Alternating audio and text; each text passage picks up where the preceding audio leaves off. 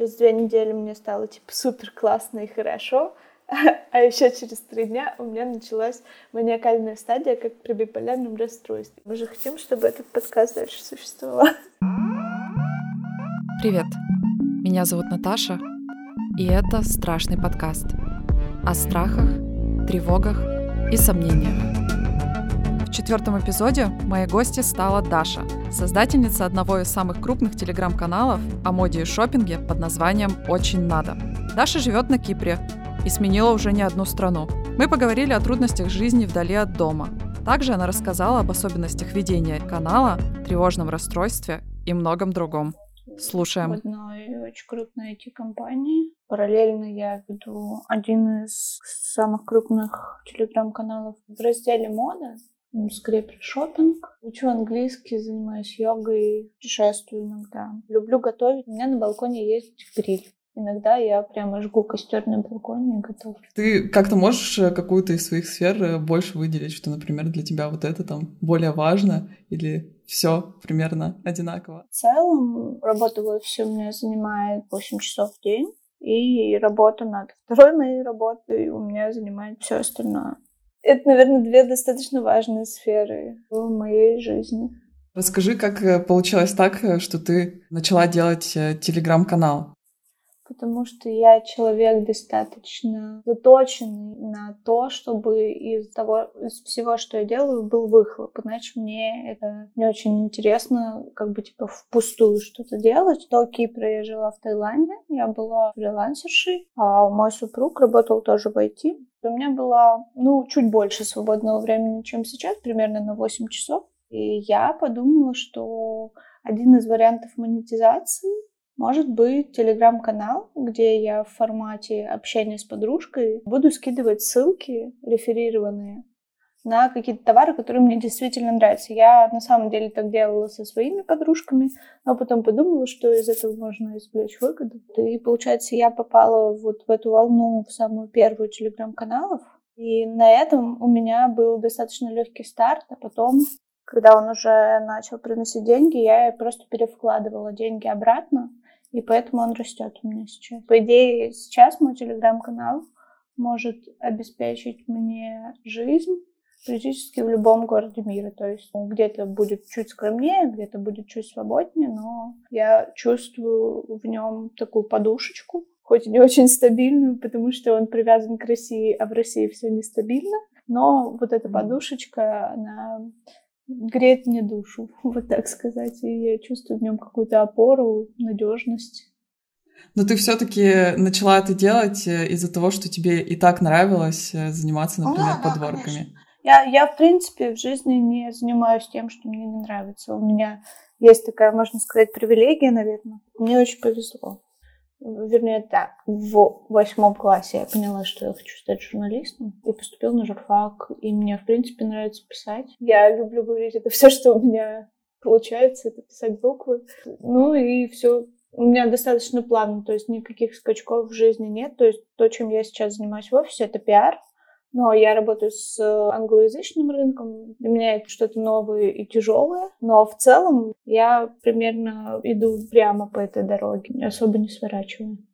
Ну, то есть э, вся твоя деятельность, она твою личность отражает, и все это тебе максимально ну, откликается. Да. Наверное, да. Да, это здорово, что так э, получилось. Еще я видела, что ты делилась в своем канале тем, что у тебя дислексия. Да. Есть такое, наверное, очень странно, будучи дислексиком, хотеть писать. Да, заниматься деятельностью, да, писательской. С писаниной, да. Но у меня она достаточно легкая. Ну, то есть, во-первых, у меня сейчас есть потрясающий редактор, с которым, ну, там, типа, в душа в душу. Ну, у меня иногда обостряется дислексия, когда я волнуюсь, или когда я делаю то, что я не хочу. У меня начинает буква в слове плясать, типа, они перемешиваются. Иногда это вообще выглядит, как будто бы предложение закинули в миксер и перемешали. И мой редактор, он может это разобрать. Я вообще поражаюсь Дальшин, Рома. У вас какая-то интуитивная связь, видимо, существует. Там еще надо как-то интонацию уловить, какой-то юмор уловить, и все это максимально передать точно. Я приспособилась. Э, расскажи, были какие-то вот сложности вообще с принятием того, что вот есть такая особенность, но особенно учитывая, что ты еще занимаешься тем, что пишешь тексты? Но мои родители не знают, что такое дислексия. Они просто говорили, ты просто тупая. Ну, типа, я росла с пониманием о том, что, ну, вот просто это не, мне не дано. Так легко говоришь, как будто бы... То есть это тобой легко принималось или... Для меня это не было тяжелый нож. Я такая, ну, тупая, окей. Но я ходила к репетитору по русскому, то есть я пыталась с этим что-то сделать, и у меня даже были какие-то успехи. То есть если у меня на таком школьном листе, когда он исписан с двух сторон, было сначала 80 ошибок, потом стало там типа 50 или 30, ну, я чувствую в этом прогресс, что, типа, я вроде бы тупая, но вроде бы стараюсь. Как бы дислексики, они же не необучаемые люди, им просто нужно чуть, чуть больше времени, чуть больше старания. Вот, я достаточно старательный человек, поэтому я не убивалась над этим. Ну, никогда не помнила. Я просто росла сознанием, что, ну вот, бывает такое, что вот кто-то рождается и умеет нормально писать, а есть я. Ну, то есть у тебя было какой-то уровень принятия этого изначально? Да, ну да, ну то есть меня как бы никогда не ругали за это, мне просто говорили, что ну вот бывает, да, ну вот родилась такой.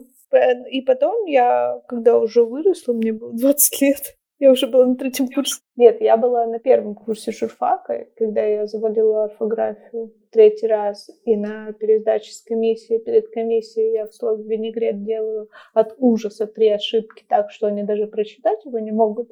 Меня все же типа закрывают глаза, потому что одна из преподавательниц говорит, что я очень талантливо пишу, и у меня вообще все хорошо получается, вот только с, с грамотностью что-то не так. Да, к сожалению, у нас э, грамотность, отсутствие грамотности — это прямо такое клеймо, э, как будто бы ты вообще не имеешь права использовать буквы, если ты да, да, не владеешь э, навыками. Ну, в те времена интернет еще был таким достаточно токсичным, когда вот были граммалгнации, да мне кажется, до сих пор есть ну что, осуждение ты чувствуешь, да, за Эти люди, да, я вот в интернете, я точно чувствую осуждение, когда ты там пишешь большой скрин текст, а тебе приходят в комментарии и говорят, все, конечно, хорошо, но читать невозможно, типа ты типа, автор вопия, как ты там раньше говорили. Ну, типа, вот в интернете я сталкиваюсь. Иногда даже сейчас сталкиваюсь с осуждением, типа, как вообще можно быть блогером и там делать ошибки. Но у тебя не было никакого страха перед тем, чтобы публично писать что-то, публично выкладывать тексты нередактированные? На самом деле нет. Но у меня были, типа, в жизни такие эпизоды достаточно стрёмные. Вот у меня недавно случился достаточно стрёмный эпизод, когда моя очень жирная ошибка ушла в публикацию очень жирного американского издания. Ну, это все поправили, слава богу. Я такая, типа... Ох, и каждый раз, когда я факаплюсь, вот, когда какая-то моя тупая ошибка улетает куда-то в публичность вне моего пространства, вне моего safe place, то есть в моем канале очень френдли аудитория, в Инстаграме еще больше. Она такая ламповая, не знаю, не все очень аккуратно, очень нежно. Я себя чувствую как в семье с ним. То есть каждый почти подписчик, который мне пишет, он всегда старается быть таким тактичным, аккуратным. Да даже комплимент, даже когда я там гифку со своей жопы выкладываю, мне пытаются девочки э, очень стараются сделать мне максимально корректные комплименты, то есть не например... Так это лучшая часть канала просто, потому что... Типа, Даша, у тебя такой классный пердак. Они просто, о, Даша, я ну, не хочу ни в коем разе тебя обидеть или задеть, но твоя попа, она такая классная. И я такая, о, господи, это так мило, так прекрасно. Они тебя боялись комплиментом даже огорчить. Да. Как мило. Вот череда комплиментов от подписчиков, они вообще какие-то неземные, потрясающие. Я всегда такая думаю, о, заслужила ли я это вообще? Ну, то есть тебе вообще не прилетает негатив э, из канала? Его меньше одного процента. Ничего себе это. То есть я активно закупаюсь, ну то есть я трачу очень много денег на рекламу, ну по моим меркам много. И мне приходит новая аудитория, она, конечно, отсев очень большой, но те, кто остаются, и те, кто читают, они вот прям золото. А, а расскажи, какие у тебя были ожидания, если они какие-то были, когда ты создавала канал, и там насколько они оправдались? Нет, у меня были ожидания от плане рекламы о том, что я вольюсь в волну с другими девчонками и тоже получу охваты. То есть про меня будут писать СМИ, но я вот со своей колокольни, со своих знаний, я понимаю, какие я делала ошибки тактические в этом плане. То есть я сидела молча и просто делала. А для того, чтобы что-то заработало, нужно простраивать коммуникации. Я их не простраивала, потому что мне было страшно. А, а чего именно ты боялась в этих коммуникациях? Не знаю, мне кажется, вот я, конечно, боюсь говорить за всех, но у русских людей почему-то есть страх в начале коммуникации. То есть это какой-то страх, может быть, непонимания Нет, или осуждения? Ты никому не нужен. Про тебя никто не знает. И вообще там, типа, у кого-то о чем-то просить, кем-то... Ну, тогда ты навязчивость, да, какая-то? Ну, да, да. У меня вообще, в принципе, с дружескими отношениями есть сложности. В том числе у меня есть сложности с э, коммуникацией. И поэтому... Ну, сложнее было канал продвигать из-за этого, да? Ну, не сложнее продвигать, ну, то есть есть несколько методов продвижения пиар, ну, типа построение коммуникации, это один из методов продвижения. И многим текущим популярным девочкам, которые сейчас в топах вместе со мной рядышком, они вообще ничего не вкладывают, они вкладывают в коммуникации свои силы. Ну, то есть они пишут для СМИ, они знакомятся с редакторами, они ходят на встречи и простраивают свою коммуникационную линию так, что интернет о них, знаете, шуршит о них. Ну, то есть э, это все сарафанное радио передается. Их зовут дать комментарии, они всегда на слуху. Вот. Это вот один метод я им не воспользовалась, потому ну, сейчас у меня нет на это силы времени, но тогда мне, я вообще про него не знала, мне было очень страшно вообще что-то куда-то там суваться. А есть мой метод — давать деньги, вкладываться в рекламу и рекламироваться за деньги. Ну, то есть все за тебя сделали, ты просто купил рекламу. Да, да, Свою да. активность не нужно так проявлять. Ну да, то есть у меня, наверное, так же с дружескими отношениями. Я не знаю, как дружить с людьми, и я обычно, типа, начинаю дарить человеку подарки. Интересно, подкуп Ну да, подкуп. Ну, короче, у меня, наверное, это какой-то пробел в моем воспитании, но я, я пытаюсь его пофиксить, но пока что я вот с собой стала замечать, что если человек мне нравится, я пытаюсь его чем-то задарить. Ну, это может из какого-то ощущения, что как будто бы ты разговором не можешь привлечь человека. Или ты не знаешь, как, о чем говорить. Я не знаю. Или мне страшно просто. Мне кажется, что я никому не нужна. Да, но я думаю, что многие с этим сталкиваются. Ну, я лично да. сталкиваюсь, то есть я понимаю, о чем ты говоришь. Но это да. для меня такое ощущение именно навязчивости. А еще я знаю, что, что, например, я плохой друг. У меня есть одна хорошая подруга, живет в Москве, и мы с ней переписываемся, ну, может быть, раз в три месяца. И то, когда она мне напишет, я с радостью ей отвечаю, и вообще всегда слежу за ней в интернете, но в целом Сама как бы не проявляешь да. инициативу, только да. отвечаешь. Я интересуюсь своей жизнью, но то, что вот поддерживать этот межличностный контакт, мне очень сложно. Даже я со своими родителями его не поддерживаю. Не знаю почему. Мне как-то так сложно именно поддерживать вот эту постоянную коммуникацию, потому что она меня тяготит. Слава богу, моя подруга Юля, если ты слушаешь привет, она с пониманием относится. Может быть, не обязательно постоянно э, контакт поддерживать. Ну да, просто знать, что они в порядке. Все-таки соцсети нам помогают какую-то часть проблем решить и хотя бы проявлять заботу через то, чтобы просто наблюдать и как бы для себя делать галочку, что я знаю, что он в порядке, значит, можно как бы не дергаться. Ну да, да. Скажи, можешь ли ты как-то себя охарактеризовать как тревожного человека или человека, который часто испытывает какие-то страхи?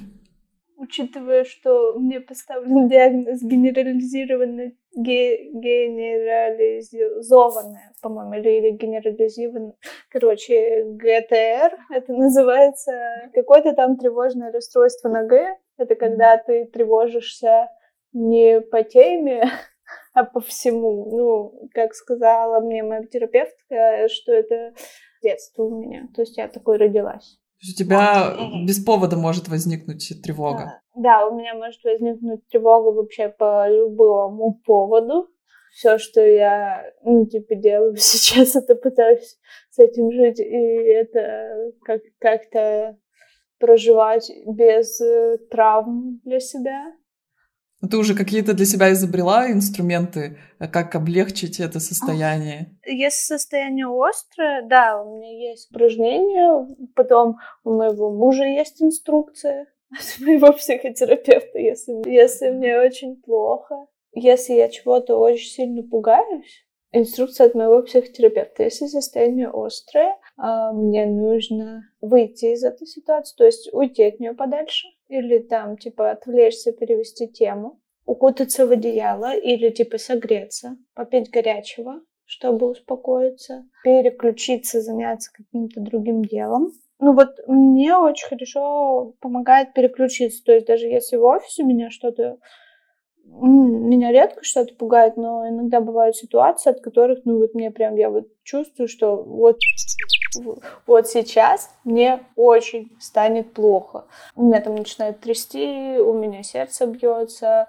в глазах темнеет. Я просто пытаюсь сменить. Ну, то есть, если мне плохо сейчас в моем кабинете, я иду в кабинет там к другим ребятам, спрашиваю, можно я у вас посижу, делаю свои дела в другом кабинете. Сменяю обстановку, мне это очень хорошо помогает. И пью, да, я пью горячее что-нибудь.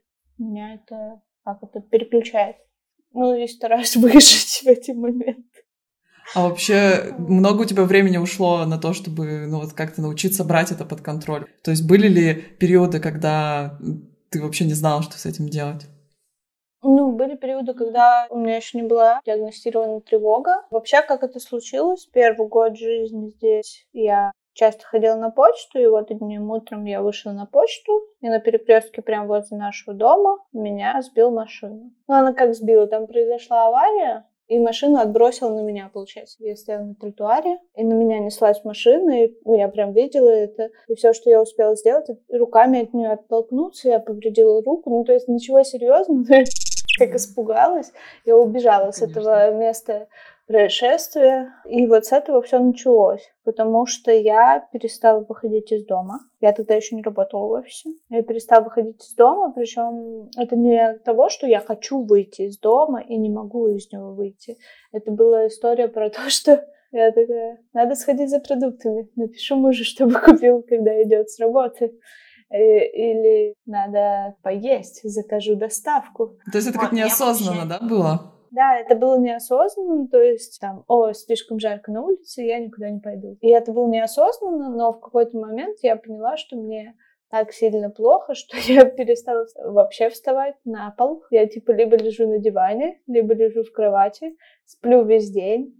И вообще, типа, все очень плохо. Ну, то есть меня, получается, сбил машина в августе. В июле мы успели съездить в Париж, и там было все достаточно хорошо. Ну, видимо, я переключилась и не заметила этого. Я там даже еще с повязкой для руки была. И вот мы вернулись, и все, я до августа не выходила из дома месяц. Поняла, что что-то не так. Нашла в Москве клинику, которая диагностирует все. И поехала в Москву, чтобы меня продиагностировали и пофиксили. Ну, то есть это э, была э, не психотерапия, а э, психиатрия, да, наверное? Психиатрия, да, это была психиатрия клиника «Гранат», там много хороших докторов. И она проходит по моей страховке. Отлично. Мне очень нравилось самой клинике, но потом, когда я стала удаленно с ними заниматься, мне не понравилось, и я нашла другую терапевтку. Вот. Э, потому что когда ты удаленно, там другая связь, и мне она не очень понравилась именно удаленно. И да, мне диагностировали острую тревогу, какое-то обостренное состояние, мне сказали. Мне прописали таблетоса. Они не помогли, спойлер. Так. Ну, то есть они сначала очень сильно помогли, было все очень здорово, а потом начались побочки. Ну, как у многих, я вообще человек очень чувствительный, то есть если я выпью пол бокала вина, я уже дрезину пьяная, и на утро мне очень плохо. Это были какие-то легкие таблетки, у которых был накопительный эффект две недели. Через две недели мне стало, типа, супер классно и хорошо. А еще через три дня у меня началась маниакальная стадия, как при биполярном расстройстве. И это было просто жесть, потому что я в эти три дня осознавала, что мне как-то не так, но я за эти три дня... У меня есть любимый ресторанчик, куда мы ходим обычно, я там съедаю одну порцию одного блюда. Но я такая, она такая классная, съем две. Потом мы шли домой, и я такая, может быть, я еще съем чизкейк. Это была маниакальная стадия, вот как при биполярном mm. расстройстве. Это вот побочка было, что может То есть оно, оно может быть приподнятое, но ты за, как зацикленная чувствуешь себя. Да, что ты как будто бы переел спидов. Ты такой, я, я, я могу покрыть весь мир. На следующий день я выиграла в покер 200 евро. Но на середине покера я просто поворачиваюсь к своему мужу. Он говорит, ну, типа, что у меня зрачки по 5 копеек. И я такая говорю, пошли домой, потому что мне было так плохо. Ну, типа, у меня было чувство, что меня сейчас, я сейчас лопну от энергии внутри меня. Мне это очень не понравилось, меня это напугало. Вот это мое состояние. Я отменила таблетосы, отспалась, э, и через пару дней этот эффект пришел. И я решила, что мне нужна какая-то другая терапия. И я попробовала когнитивно-поведенческую терапию, нашла терапевтку. И вот с ней мы очень хорошо за полгода за 15 сессий пофиксили мой страх машин. Ну, типа, он все равно есть где-то глубоко меня. В глубине я все равно, типа, если там я слышу какие-то громкие звуки на дороге, или я вижу, что это опасное место дороги, и его нужно перейти, я всегда все равно типа на стороже, но у меня, слава богу, не колотится, не потеют ладошки, не колотится сердце, мне неплохо, у меня не темнеет в глазах от ужаса, когда иду мимо дороги, а мимо чего тебе еще ходить. Э, или там, типа, если я сажусь в машину с новым водителем, мне было тоже плохо. Сейчас все ну, процентов на 80 лучше. Все равно остается какая-то тревога, связанная с машинами но гораздо-гораздо лучше. Ну, на самом деле у меня э, тоже есть опыт такой аварии. Э, меня тоже сбивала машина, э, но, правда, меня так достаточно мощно она сбила, что у меня была рука переломана одна, и я там долго А-а-а. лежала в больнице, там все такое. Но у меня расстройства тревожного не было, но я помню, что я очень долго боялась конкретно этого перекрестка. То есть ни машин, ни там, ни дорог а конкретного перекрестка. Меня просто трясло от него. Я обходила а, просто понимаю. за километр. Я это очень хорошо понимаю, а еще этот перекресток у нас под окнами, и на нем где-то, ну он дурацкий, и на нем где-то раз в месяц авария. И я иногда просыпаюсь под звуки аварии. Вообще жестко. И там всегда на этом перекрестке стекла разбиты, и знак перекрестка погнут, потому что в него влетела машина. Однажды машина пере... перевернулась, на крыше стояла. Ну, короче, просто капец, учитывая, что это спальный район. Ну, то есть у тебя без шансов как-то избегать этого перекрестка? Да, да, я просто выхожу, я его вижу. Но я как бы я стараюсь не избегать его, потому что избегание это как бы не помогает, как говорит мой терапевт. Но я все равно по нему стала пореже ходить, потому что он мне не нравится. Я просто говорю, он мне не нравится, пойду по соседней улице. Вообще, в целом у тебя намного состояние улучшилось с тех пор? Да, намного. Ну, то есть терапия вообще всем рекомендую. Она, мне кажется, нужна почти каждому человеку. Ну, то есть даже если у вас нету каких-то состояний, когда ты от ужаса не можешь выйти из дома, все равно можно там с помощью терапии улучшить качество своей жизни. Да, конечно. Я тоже ратую максимально за это. Да, это, конечно, улучшает жизнь. Особенно, когда у тебя кукуха потекшая, вот. Ну, мне кажется, что у всех э, детей постсоветского пространства она немного потекшая. Э, возможно, возможно, я не права, но учитывая, как много у нас алкоголизма, это же метод избегания. Избегание от себя самого, в первую очередь. От, а, от себя, от реальности. Да. Можешь еще рассказать, ты не первый раз переезжала как, как такое ощущение, ну, вообще перманентно, может быть, тревоги вместе уживается с тем, что ты меняешь страны, меняешь города. Как тебе в этом процессе было находиться? Поподробнее на этом моменте. Спасибо за вопрос, это все.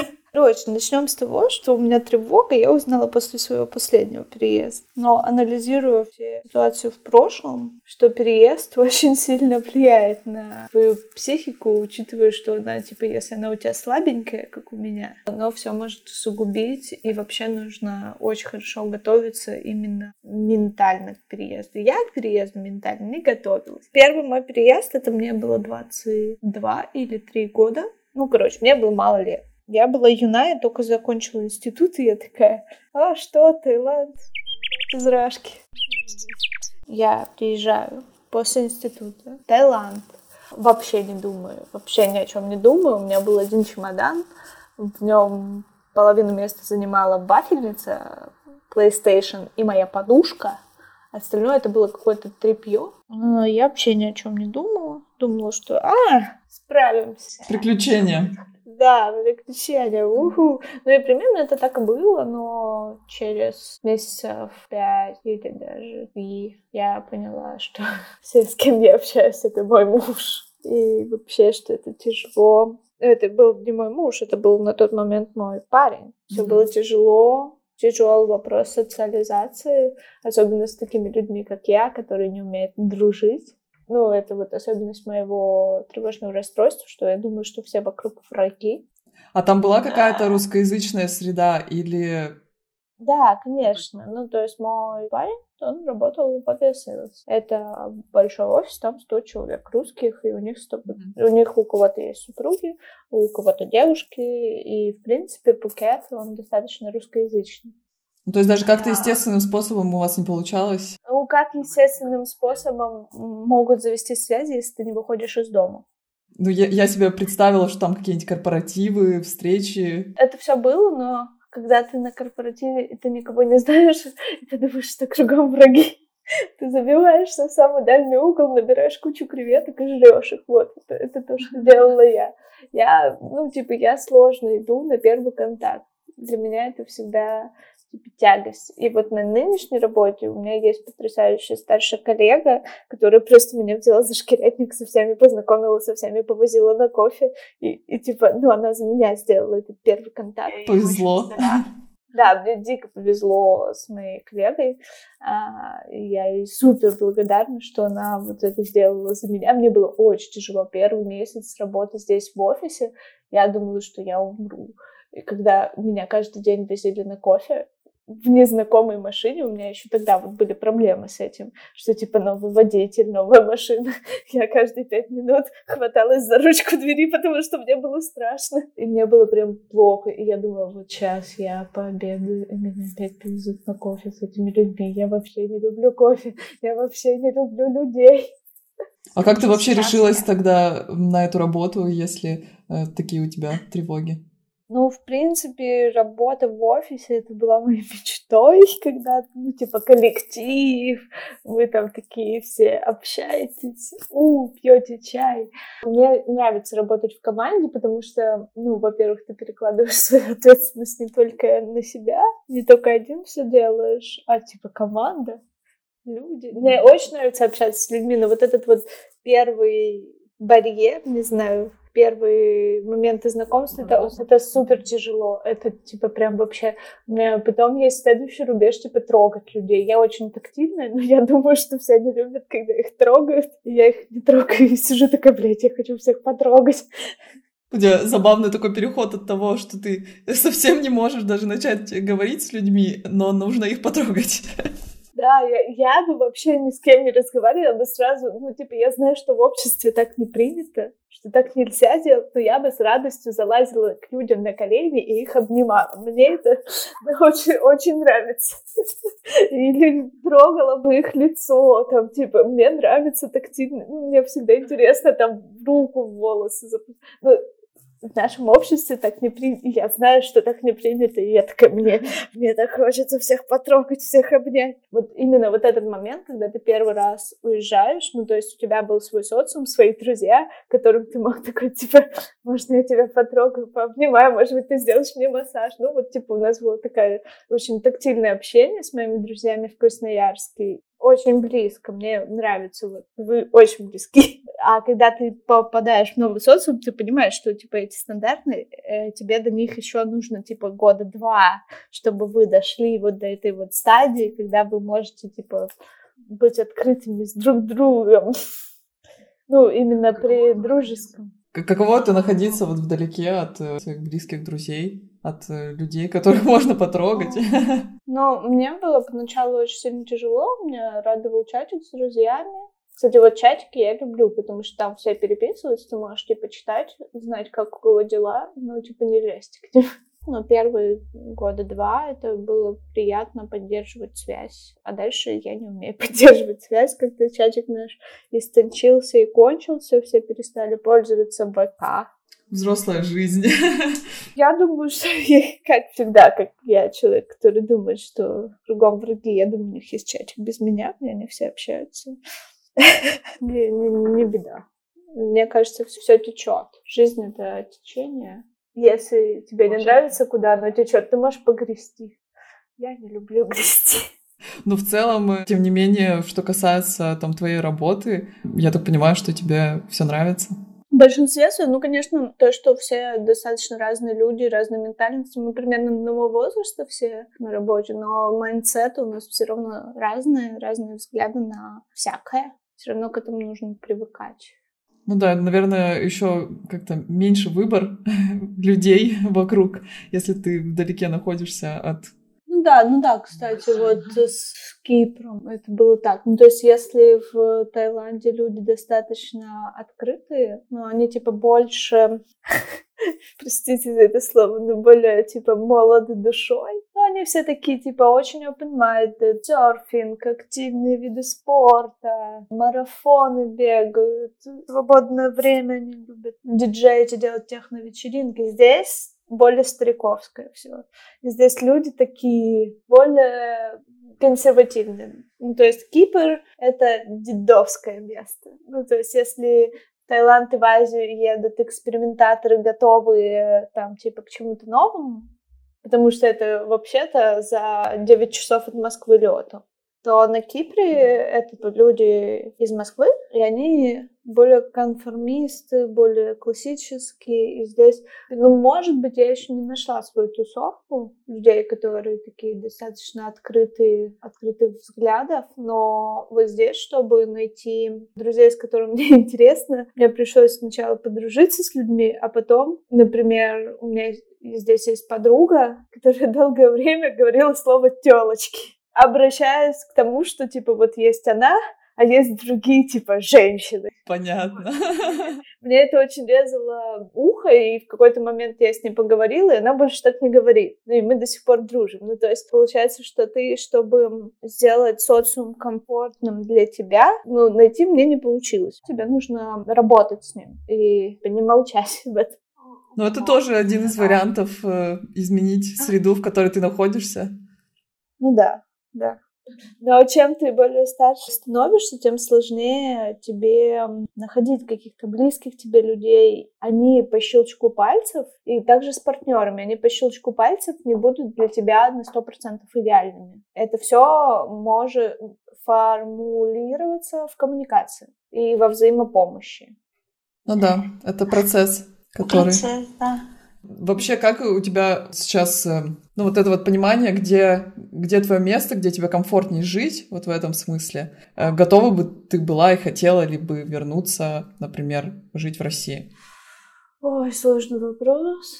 Есть такая фраза, то все, кто уехал, они чувствуют себя бездомными. К, сож... mm-hmm. к сожалению. Ну, возможно, это потому, что у меня нет своей квартиры. Но я, я чувствую себя бездомной мне бы очень хотелось в Россию вернуться и помогать с помощью себя делать ее крутой, классной страной, где людям не страшно жить и комфортно. Но пока что мне очень страшно туда возвращаться. И в том плане это то, почему я еще работаю в офисе и прокачиваю себя как специалиста англоязычного, потому что я не чувствую надежности в русском рынке, я не чувствую то, что вот что я делаю в блоге, то я чувствую, что оно может в любой момент по щелчку пальцев накрыться У меня есть такой прогноз, что, возможно, Телеграм после Нового года перестанет существовать.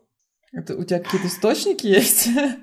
Ну, да, да, про это все время говорят. Про это на самом деле каждый год говорят, но у меня вот есть в этот страх. То есть, если бы его не было, я бы, возможно, в офисе не работала не прокачивала бы себя как запасной вариант, типа работать не в России. То есть ты имеешь а... в виду, что тебе твой э, канал, э, если он, соответственно, пропадет, у тебя не будет уже выхода на российский рынок и придется. Ну, ну да, да. Я иногда, я даже боюсь ездить в Россию, потому что мне кажется, что в какой-то момент границы могут схлопнуть. Ну, это я как человек с тревожным расстройством говорю. А мне всегда кажется, что есть вариант, э, когда все станет очень-очень-очень плохо. И я всегда о нем думаю в первую очередь. Ну, вообще, я бы очень хотела жить в России, развивать русский рынок, заниматься благотворительными проектами в России. Я бы очень хотела жить в России и быть волонтером в каком-нибудь хосписе. А, но, к сожалению, я сейчас не вижу варианта это реализовать и чувствовать себя так же безопасно, как здесь.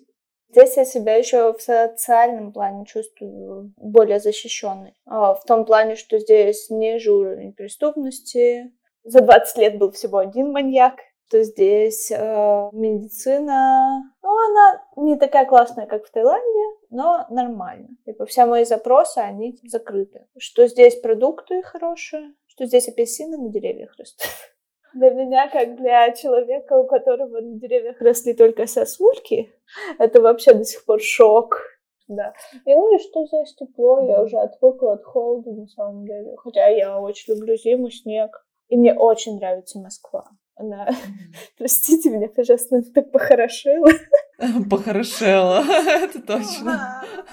Но какие-то могут создаться условия, э, при которых ты сможешь вернуться. Ну, то есть это ощущение безопасности в первую очередь, да? Да, ощущение безопасности. Но я не хочу озвучивать эти условия. Мы же хотим, чтобы этот подкаст дальше существовал. И мы все, все понимаем, да? Ну, я думаю, что мы безопасно прошлись по поверхности. Да, я хочу, если в России я бы чувствовала себя так же безопасно, как хотя бы на Кипре, это было бы здорово. Но в то же время, знаешь, в Москве ты, наверное, чувствуешь себя в безопасности, когда у тебя хотя бы middle класс зарплаты, а все остальное, всем остальным, наверное, очень плохо. А middle это 7%. В идеальном мире будущего мне бы хотелось, чтобы всем было хорошо. Но в конце концов, э, многое можно делать и издалека. Ну да, да. Я всегда себя успокаиваю тем, что я примерно 5% всех своих заработков отправляю на чарити. Я себя успокаиваю тем, что чем больше ты работаешь и зарабатываешь, чем больше ты помогаешь. Ну, то есть это я тут не, не просто там, типа, мешки ворочаю здесь в разговоре. Я пытаюсь делать. Ну да, это классно. Твое сердечко осталось в России. Да, мое сердечко в России, оно очень болит за нее. Я бы очень-очень хотела, чтобы там все было хорошо. Вот. Но пока что я как чичварка. Хоть и не такой богатый. Как в целом ты обустраиваешь э, свою повседневность, чтобы меньше испытывать. Ну, это я имею в виду, например, э, там хорошая музыка или... Ну, в общем, главное, что мне помогает, это системность и никуда не спешить. Вот никуда не спешить, это очень важно. Я встаю в 5.30, в 6, и на работу мне нужно в 9.30, в 10. Вот, и я могу опоздать. Моя работа не зависит от того, со скольки до скольки я нахожусь в офисе. Я с утра, вот это мое утро, и я никуда не спешу. В 6 встаю, телефоне минут 30-40 иногда. иногда. Ну, вот до 7 часов, вот это мое время. И мне помогает именно вот эта системность, что я вот знаю, что я проснулась, и до выхода у меня есть сколько это, почти три с половиной часа. Я вот медленно их провожу, завтракаю, а дальше я работаю, потом в 12.30 я иду на обед, после обеда у меня тоже есть час, чтобы там поделать свои дела. Короче, не спешить. Это очень важно для меня. И иметь системность. То есть я знаю, что каждый вторник я иду на йогу, что вот в этот день у меня вот это, вот эта системность для меня, она меня успокаивает. Ну да, в принципе, рутина нужна мозгу, чтобы как-то нормально функционировать. Да. Так что это отличный совет. Спасибо большое. Спасибо тебе.